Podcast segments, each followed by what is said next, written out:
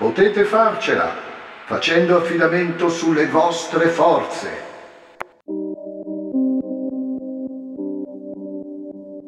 Cadono davanti a lui le ultime guardie rimaste ancora in vita. È finita.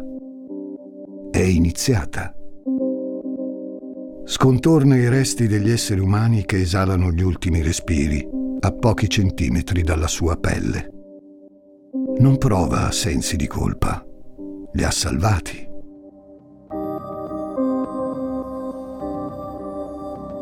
Il mondo è troppo cattivo, troppo stronzo per essere abitato. E loro sono dei privilegiati a essersi sfilati via da tutto questo. 913 persone morte, perché lo ha deciso lui.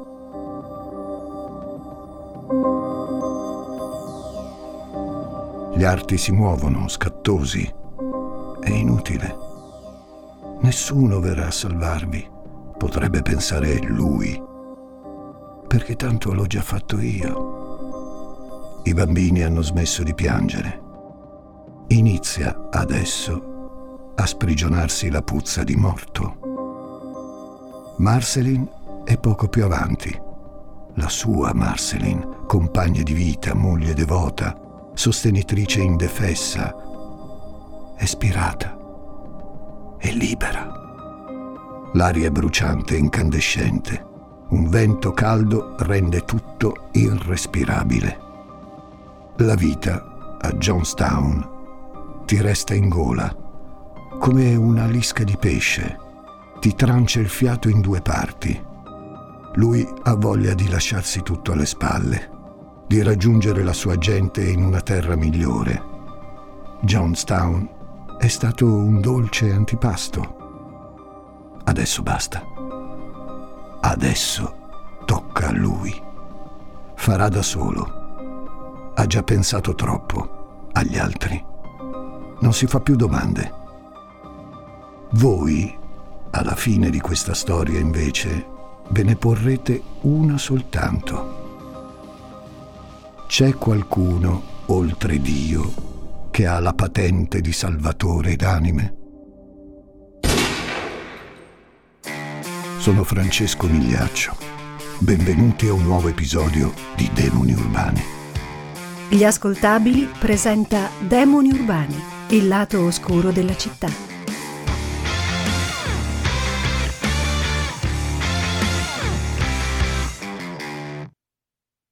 Hi, I'm Daniel, founder of Pretty Litter. Cats and cat owners deserve better than any old fashioned litter. That's why I teamed up with scientists and veterinarians to create Pretty Litter. Its innovative crystal formula has superior odor control and weighs up to 80% less than clay litter. Pretty Litter even monitors health by changing colors to help detect early signs of potential illness. It's the world's smartest kitty litter. Go to prettylitter.com and use code SPOTIFY for 20% off your first order and a free cat toy. Terms and conditions apply. See site for details. Quando sei piccino e cresci in un contesto che ti stimola poco, molto probabilmente hai due vie davanti a te. Prima, ti lascia assuefare da una medietà che non senti tua, ma di cui riconosci bollita persistenza. In sostanza, non c'hai alternative. Succede così ai deboli di spirito. Scusatemi se semplifico un po', ma tocca arrivare al punto. Seconda, puoi letteralmente rivoltarti le maniche e decidere per te quale sarà il tuo destino. Non è una prontezza d'animo comune a tutti. Coloro che sono investiti da questo maroso di energia li sceglie la sorte, oppure Dio, o forse entrambi. In tutte le chiese protestanti appollaiate nel cuore dell'Indiana, per la precisione nell'area di Lean, si nota sempre un ragazzetto dai capelli color lucido da scarpe e dal viso di vaga paffutezza. Le basso borghesi vestite a fiori, i disgraziati un po' trash senza un centesimo e tutti quelli che sono intenti a cercare conforto nella parola di Dio lo notano. Ha l'aria del rompiballe, ha l'aria di uno che fa un sacco di domande, ha l'aria di uno che si sente migliore degli altri, ma senza spocchia è così perché è stato deciso così. Funziona in questo modo con Jim Jones. La religione, la parola di Dio, è l'unica cosa che gli interessi davvero, che lo faccia carburare, soprattutto perché, è qui che ci si connette al contesto di qui sopra, a casa sua di Dio se ne strafregano. No, non è una bestemmia, è proprio così. In famiglia si parla poco, si mangia poco.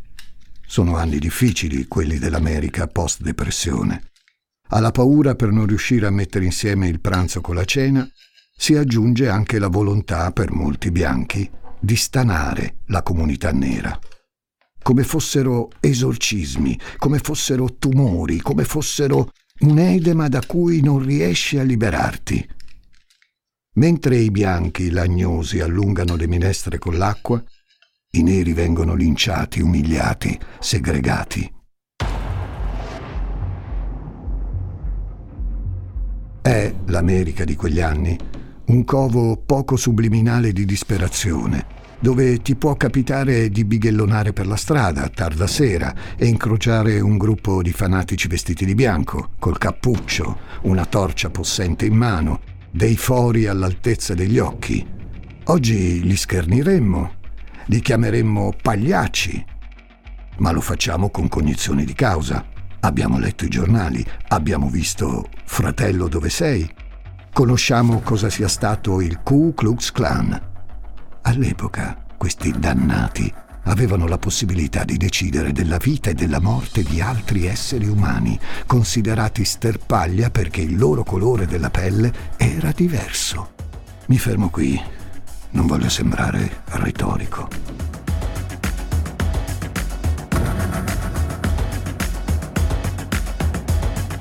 Ecco, Jim, prima di tutto, dalla vita ha capito che vuole una cosa, essere diverso essere alieno alla volgarità dei suoi tempi. Suo padre è un invalido, un uomo senza spessore, che non ama entrare nel cuore delle cose. Ha la cotenna dei soldati, dei soldati che si sono feriti in campo. E Jim sa di non potersi aspettare troppa sofisticazione da par sua. E infatti, quando gli sussurrano all'orecchio ripulito dai cerumi, che Jim è uno attento a queste cose, quando gli sussurrano, dicevo, Jones, tuo padre si ficca un cappuccio bianco. Jim non fa una piega. Lui è avanti rispetto a suo padre. È carne e cervello diversi. Lui legge Marx, Gandhi, Stalin, Hitler. La sua è una preparazione completa, mai altezzosa, la preparazione di chi vuole andare oltre, immergersi nella mente dei più grandi, degli uomini potenti, per capire cosa li spinge a essere così amati e così seguiti. E spesso non è solo l'amore, che è comunque importante, è il rigore, la severità, non quella dei militari, che poi possono diventare mediocri, come suo papà quella dei religiosi.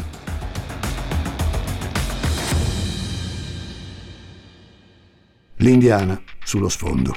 L'indiana delle botteghe, dall'animo di provincia, dalle calze sbagliate, dai canditi che in pochi si possono permettere. I genitori di Jim si separano che il ragazzo è adolescente e la mamma se lo porta appresso a Richmond.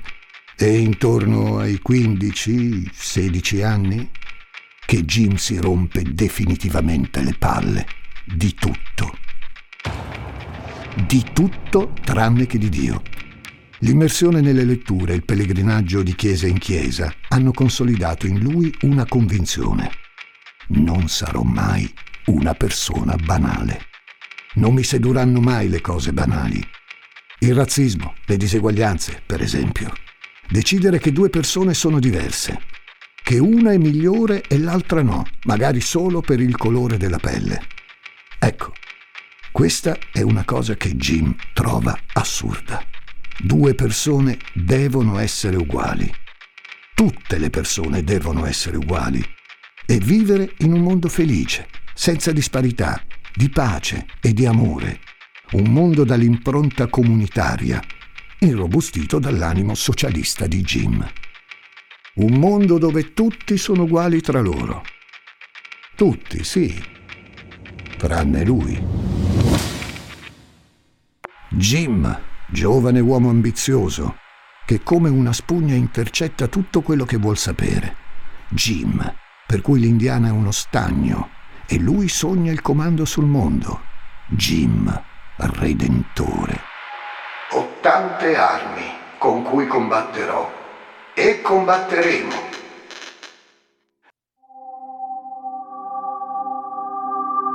Jim, intorno ai vent'anni, diventa un pastore.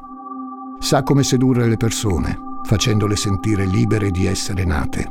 Non è scontato se la tua pelle è scura in quegli anni. La libertà è un lusso salato. Jim questo lo sa. I suoi sermoni sono finalizzati a questo, a supportare la comunità nera e, allo stesso tempo, a dissuadere gli animi più corruttibili dalla sirena tentatrice dei razzismi. Un buon pastore deve sapere ammansire il suo gregge, deve essere in grado di fornire l'esempio corretto. Ed è per questo che Jim, insieme a sua moglie Marceline, oltre a mettere al mondo un figlio, ne adottano altri, afroamericani. Jim Jr., il primo a entrare in casa, ha il suo record. Prima di lui nessuna famiglia bianca dell'Indiana ha mai adottato un bimbo afroamericano. Jim della sensazione, Jim dei record, Jim, se non ci fossi tu dovrebbero inventarti. Sia benedetto Dio che ti ha donato a noi, sia benedetto Dio che ha instillato in te la pace. Jim Jones inizia giovanissimo a farsi un nome. La sua parola è energia, la sua parola è verità, la sua parola è... è miracolo ed epifania. I fedeli, chi sceglie di ascoltare il suo verbo, non riescono a toglierselo dalla testa.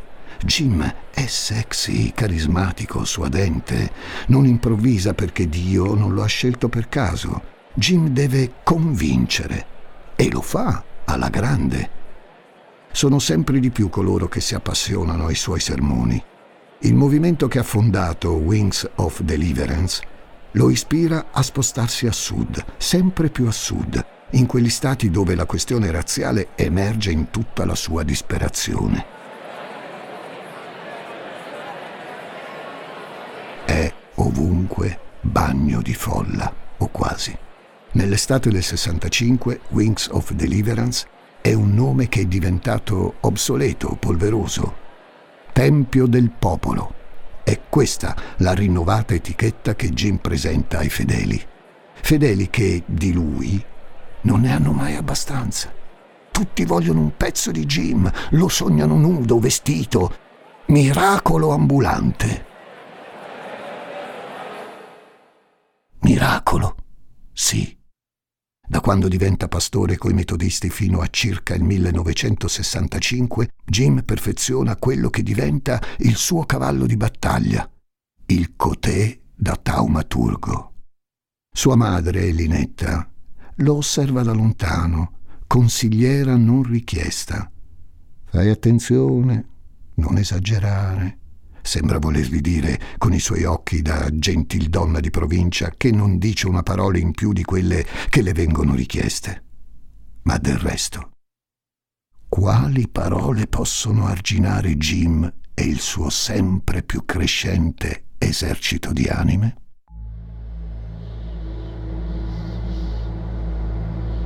Jim come Helen Keller di Anna dei Miracoli, solo che lui è stato scelto dai Dio in persona.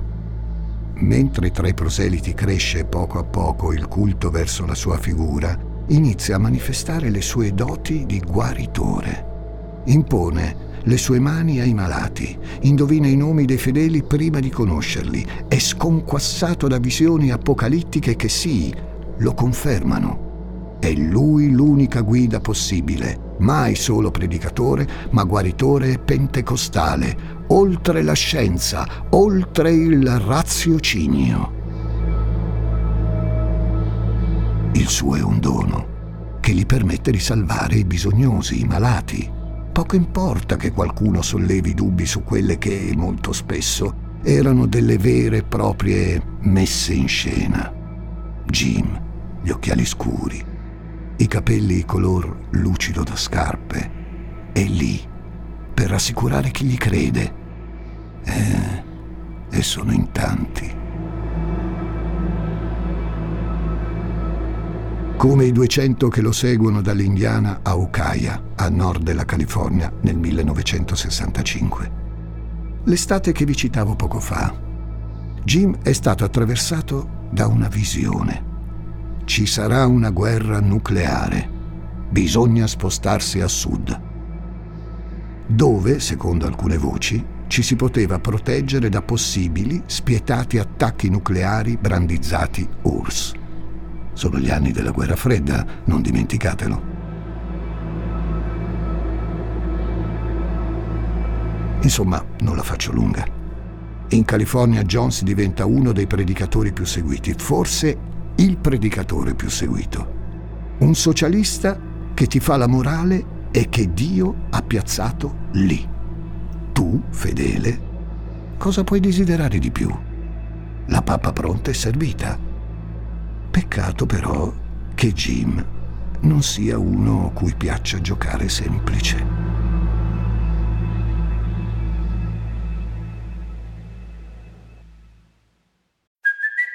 It's Kaylee Cuoco for Priceline. Ready to go to your happy place for a happy price? Well, why didn't you say so? Just download the Priceline app right now and save up to 60% on hotels. So, whether it's Cousin Kevin's Kazoo concert in Kansas City, go Kevin, or Becky's Bachelorette Bash in Bermuda, you never have to miss a trip ever again. So, download the Priceline app today. Your savings are waiting. Go to your happy place for a happy price. Go to your happy price, Priceline. È in questa fase delicata, quella californiana, che Jim comprende una cosa.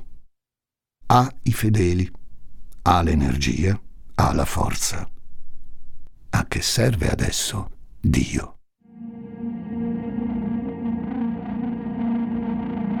Mentre arrivano gli anni 70 e tutto il loro corredo di fulminea modernità, Jim è, se possibile, ancora più grande il potere del tempio del popolo è fuori controllo. L'uomo si intossica di anfetamine, deve mostrare alla sua gente, ai suoi ultimi, di essere il migliore, di essere quello giusto. Solo così possono essere tutti uguali agli occhi di Dio. Quale Dio, però?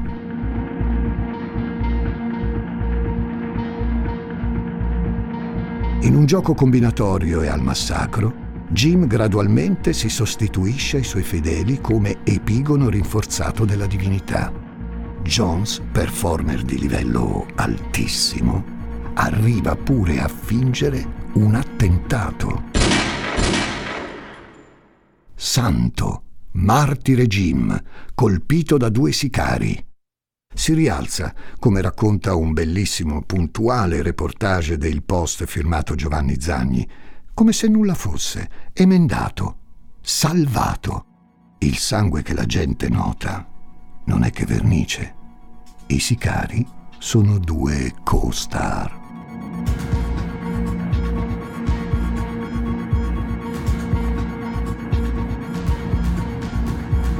Jones, che con numerosi pullman gira adesso per le più importanti città d'America, ha letto dentro di sé ha letto dentro la sua fede.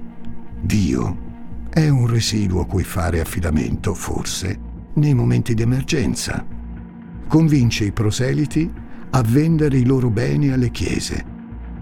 Si fa scucire ruoli di potere dalle istituzioni per via dell'influenza che ha sull'elettorato. Porta avanti il suo ideale comunitario in cui tutti sono uguali. Non riesci più a fermarlo, Jim. Il socialismo divino di cui è poster child pretende tanto dai discepoli. Non puoi uscirtene così, a buffo, a sentimento, perché ti sei scocciato. Jones, come fosse un datore di lavoro un po' bastardo, fa firmare non le dimissioni anticipate, ma qualcosa di molto simile. Degli accordi sostanzialmente in cui i fedeli molto spesso devono firmare le peggio autodichiarazioni, ovviamente inventate, terrificanti, ammissioni come aver stuprato qualcuno in famiglia. Perché chi mentirebbe al proprio pastore? Chi mentirebbe davanti alla succursale dei cieli che ora si chiama Tempio del Popolo? Nessuno. Motivo per il quale i fedeli firmano. E come se firmano.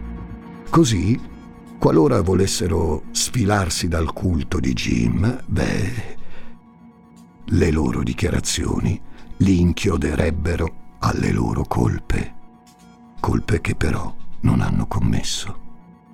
Jones in cuor suo sa di avere ragione. Mentre il suo culto lievita, lui si ripete che in fondo per arrivare al bene assoluto, il fine giustifica i mezzi. Mezzi che, per esempio, includono le donazioni in denaro dei fedeli alla sua associazione. Donazioni che servono a pagare i pullman, la sede centrale a San Francisco, i suoi collaboratori.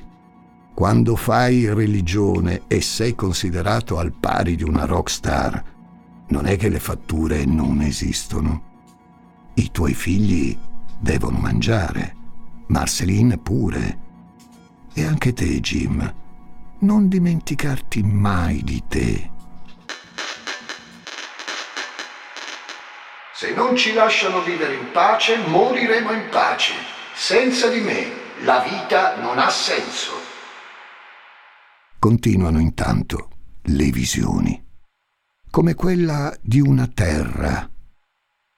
Una terra... una terra promessa. No, che dico? Non è solo una terra, è un pianeta. Un pianeta che dà felicità. Ma dov'è? Dov'è mai questo paradiso? Nella seconda metà degli anni 70 Jim e il suo culto hanno fatto passi da gigante. Nessuno in tutte le strade d'America in cui lui predica, nei tendoni, nelle chiese, nei licei, nessuno, se entra dentro il credo di Jones, può uscirne. Pena? Una damnatio memorie, irriverente e continuativa. Jim parla male di te, se lo vuoi abbandonare. Lo fa dal pulpito, mette in circolo le peggiori informazioni, falsandole. Le notizie però fanno giri immensi e poi ritornano. E a volte arrivano alle orecchie di chi non dovrebbe sentire, producendone delle altre. Nell'agosto del 77 il New West Magazine pubblica un articolo firmato da Marshall Kidduff e Phil Tracy. L'articolo inizia così. Jim Jones è uno dei leader politici più potenti del paese. Ma chi è davvero? E cosa succede dietro le porte della sua chiesa?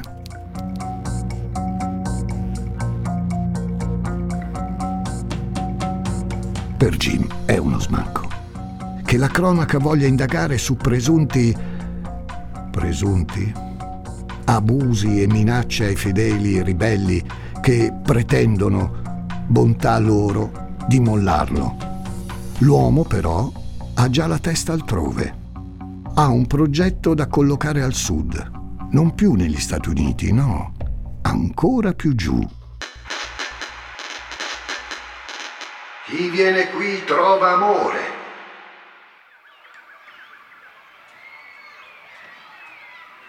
Chi viene qui trova amore.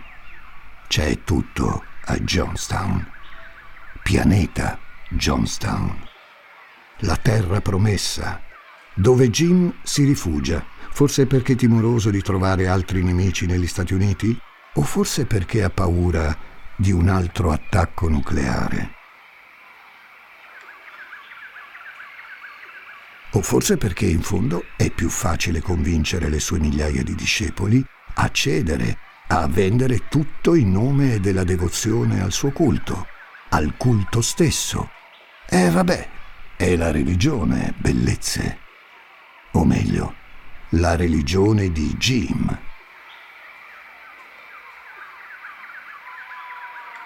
Pianeta Johnstown, America del Sud, Guyana per l'esattezza, vicinissimo al confine con il Venezuela.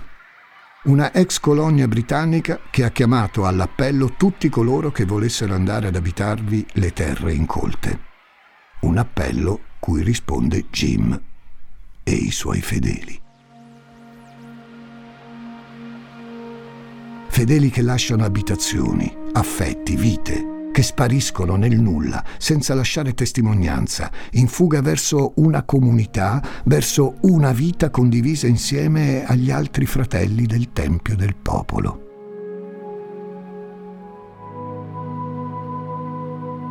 Proprio contestualmente alla pubblicazione dell'articolo, nel 1977, arrivano in circa mille nella Terra Nuova, prontamente ribattezzata Johnstown famiglie con bambini o donne e uomini soli, bianchi e neri, al centro di un esperimento di comunione e condivisione.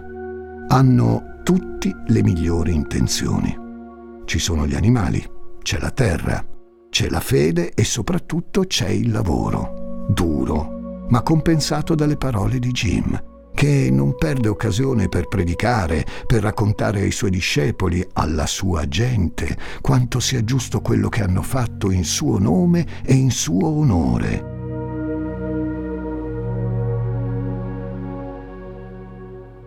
I fedeli vivono in bungalow molto piccoli, non hanno documenti, passano la giornata a lavorare la terra e ad ascoltare Jim. Jim le sue parole di salvezza, ora miele, ora delirio, ora umiliazione verso quelli che osano disobbedirgli, ora ebbro d'amore nei loro riguardi.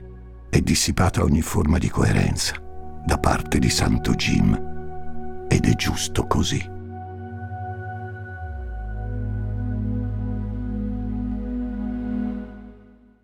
Jones ha contatti diretti con la Guyana, avendo fatto trasferire alcuni dei suoi collaboratori come la sua segretaria Sharon, a Georgetown, la capitale.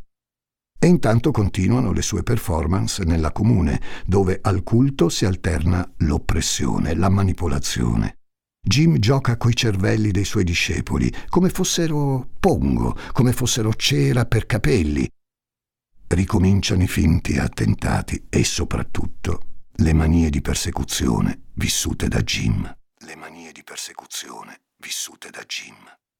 I fedeli gli stanno dietro, ma con meno tenacia di una volta. Porca miseria, si dicono in gran segreto alcuni di loro. Abbiamo mollato tutto per seguirlo, a centinaia e centinaia, e lui ormai sa solo schizzare in piedi nervoso, farci percuotere dalle guardie e soprattutto inizia a fare strambi discorsi.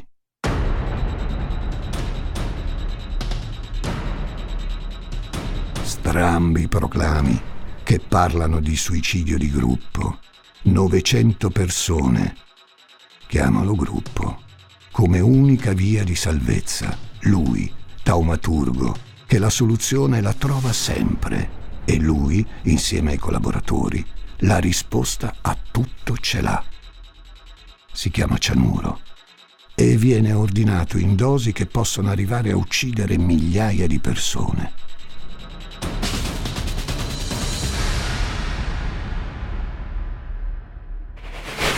Potete farcela facendo affidamento sulle vostre forze. Senza di me la vita non ha senso. Ho tante armi con cui combatterò. Chi viene qui trova amore. Aiuto. Aiuto. Il cianuro arriva come soluzione quando, nei primi mesi del 78, gli americani decidono di continuare a vederci chiaro nel gioco di Jim e delle persone che si è portato dietro dagli Stati Uniti. Jones inizia a spaventarsi quando viene denunciato da alcuni familiari che trovano il coraggio di chiedere notizie dei parenti dissolti nel nulla, alieni in una terra che ancora esiste per loro. Ed è, per Jones e i suoi collaboratori, ancora una volta paranoia o forse ruffiana paura di essere accusati di colpe che hanno commesso? Dove sono finiti i denari dei fedeli? E sono ironico, perché proprio nelle casse del Tempio del Popolo? La voce nel megafono intanto risuona. È la voce di Jim, che come un martello inchioda i fedeli alle loro colpe. Li minaccia lui, ormai abbandonato a se stesso, dio della sua idolatria. I fedeli vengono percossi, costretti all'ascolto sempiterno, una nenia che non ha mai fine. Ai più piccoli è persino impedito il sonno, alle volte. Jim è gonfio, ingrassato, contraddittorio, come tutti gli artisti veri all'acme della loro distruzione, imbottito di pillole, non può dormire. Il sonno è dei deboli. L'aria della Guyana è irrespirabile, incandescente, mai così viva, mai così desiderosa di morte. Chi viene qui trova amore.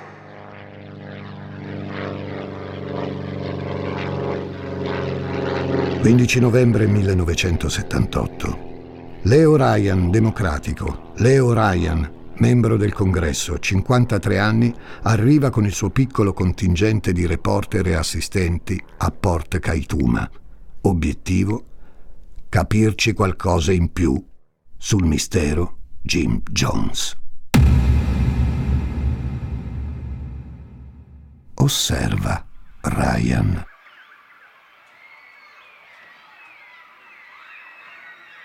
osserva una comune operosa, quasi robotica, di cui Jim, come avrete capito, è demiurgo. Non sa ancora, o forse lo sa e non vuole sparigliare la missione, che Jones in realtà bolle, freme, incuba odio e rabbia verso questo sconosciuto, probabilmente un razzista, probabilmente un nemico. I suoi a Georgetown sono in allerta la situazione può capovolgersi in qualsiasi istante. Però Jones è furbo e tiene il polso.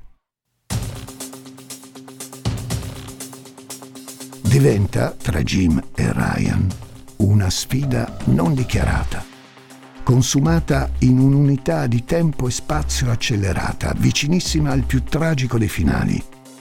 Uno dei due lo sospetta, l'altro no. Il primo giorno Ryan si rende conto che Jim è un po' strano, fa dei discorsi fuori fuoco, ma a smentire le sue preoccupazioni sono le reazioni dei fedeli. Sembrano sereni nonostante vivano da tempo lontani da casa, senza identità, senza documenti, senza denaro, figli di un solo Dio, che non è più Dio, ma è Jim. Com'è possibile? La risposta, il giorno dopo, gliela danno alcuni dei fedeli. I sovversivi del Tempio del Popolo. Gli si avvicinano, dicono, vogliamo tornare a casa. Ryan ha nel taschino la sua piccola vittoria. Allora è vero quello che si diceva. Allora è vero che Jim Jones non è uno stinco di santo. Per Jim è un'immotivata emorragia di fede piange dentro di sé, ma congeda i suoi discepoli, quelli che vogliono andarsene, inclusa la famiglia di Jerry Parks, che è sempre stata abbastanza problematica ultimamente. Jerry è un fedele che più volte ha provato a mettere il becco negli affari di Jones. Ha provato a ribellarsi, è stato pure picchiato. E adesso, con Ryan, odora finalmente l'odore della libertà meritata. Due piccoli aerei, uno è un Cessna a turboelica, attendono coloro che sono pronti all'esodo. Ryan e la sua squadra e i fuoriusciti, che arrivano allo spiazzo di Port Kaituma guardando una volta per tutte la foresta, i moscerini, i raggi del sole, maledetto sole. Alcuni a Johnstown stanno lasciando i parenti, altri i ricordi.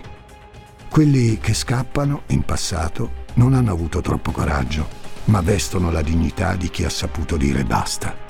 Ed è facile da parte nostra fare i ribelli con le storie degli altri. Eccoli, me li figuro, suddivisi in due gruppi, pronti a sciamare via dalla Guyana, via da Johnstown, via da Jim. Le sorprese però arrivano presto. Nella forma di un rimorchio, con a bordo alcuni uomini armati aprono il fuoco senza ritegno sui fuggitivi.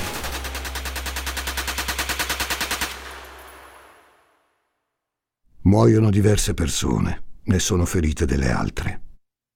Tra i morti ci sono Ryan e Patty, la moglie di Jerry Parks, uccisa sotto gli occhi impotenti della sua famiglia. Il rimorchio intanto ritorna indietro, verso la comune. E la nostra storia riprende da dove abbiamo iniziato. Jones, dopo l'assalto agli aerei, si avvicina al microfono per l'ultima volta. Il discorso, come tutti gli altri, viene registrato.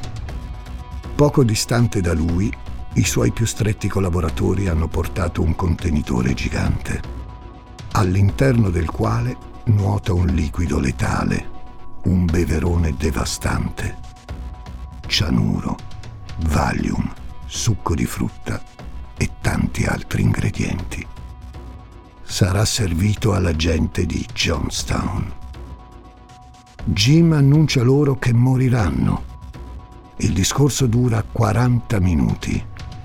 Alcuni bambini piangono. Dei fedeli provano flebilmente a ribellarsi. Jim ha scelto per loro.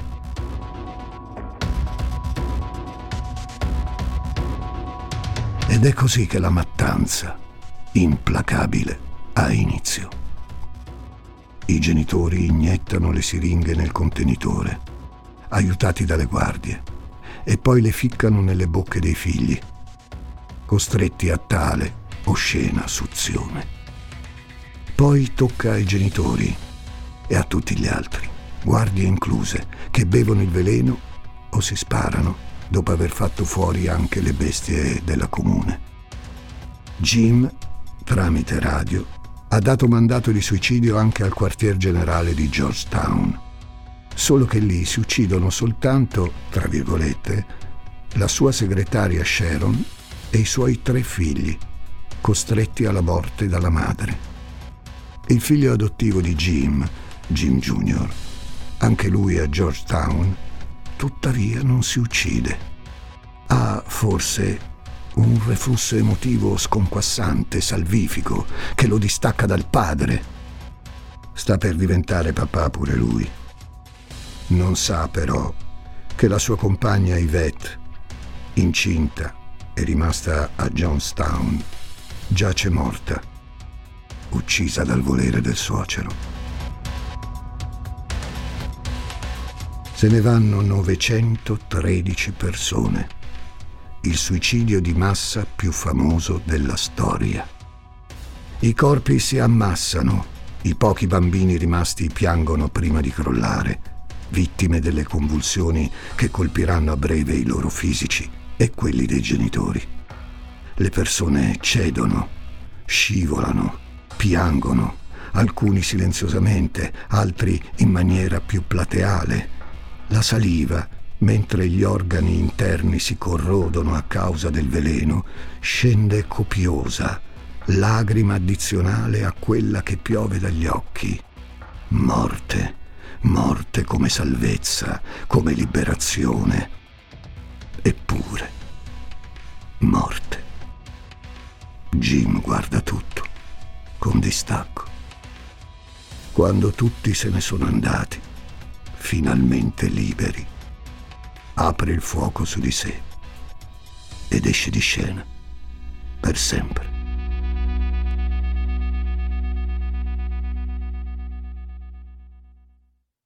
Quello che succede dopo potete informarvi. È interessante. L'esercito capta le frequenze radio coi messaggi di Jones. Corre in soccorso dei superstiti che sono riusciti a sopravvivere all'agguato armato e al suicidio di massa. Persone in grado di fornirci dettagli importanti su questa storia. Peccato che, al di là delle testimonianze, delle teorie, delle speculazioni, questo di Johnstown è un racconto dalle venature ancora aperte, dalle ferite che forse non si rimargineranno mai. Fu vera gloria? esercizio di mitomania nella sua forma più performativa, crudeltà spietata nei confronti dell'umano? Solo Jim Jones può darci risposte. Però, però, si è sparato. Non lo sapremo mai. Quickly, quickly, quickly, quickly, quickly. The sisters would know you. No more pain, Al. No more pain, I said, Al. No more pain. Sono Francesco Migliaccio. Vi aspetto presto con nuove storie di demoni urbani. Demoni Urbani è una serie originale degli ascoltabili a cura di Gianluca Chinnici e Giuseppe Paternò Rattusa, condotta da Francesco Migliaccio. Questa puntata è stata scritta da Giuseppe Paternò Rattusa, editing e sound design di Francesco Campeotto e Alessandro Levrino, prodotto da Giacomo Zito e Ilaria Villani in esclusiva per Spotify.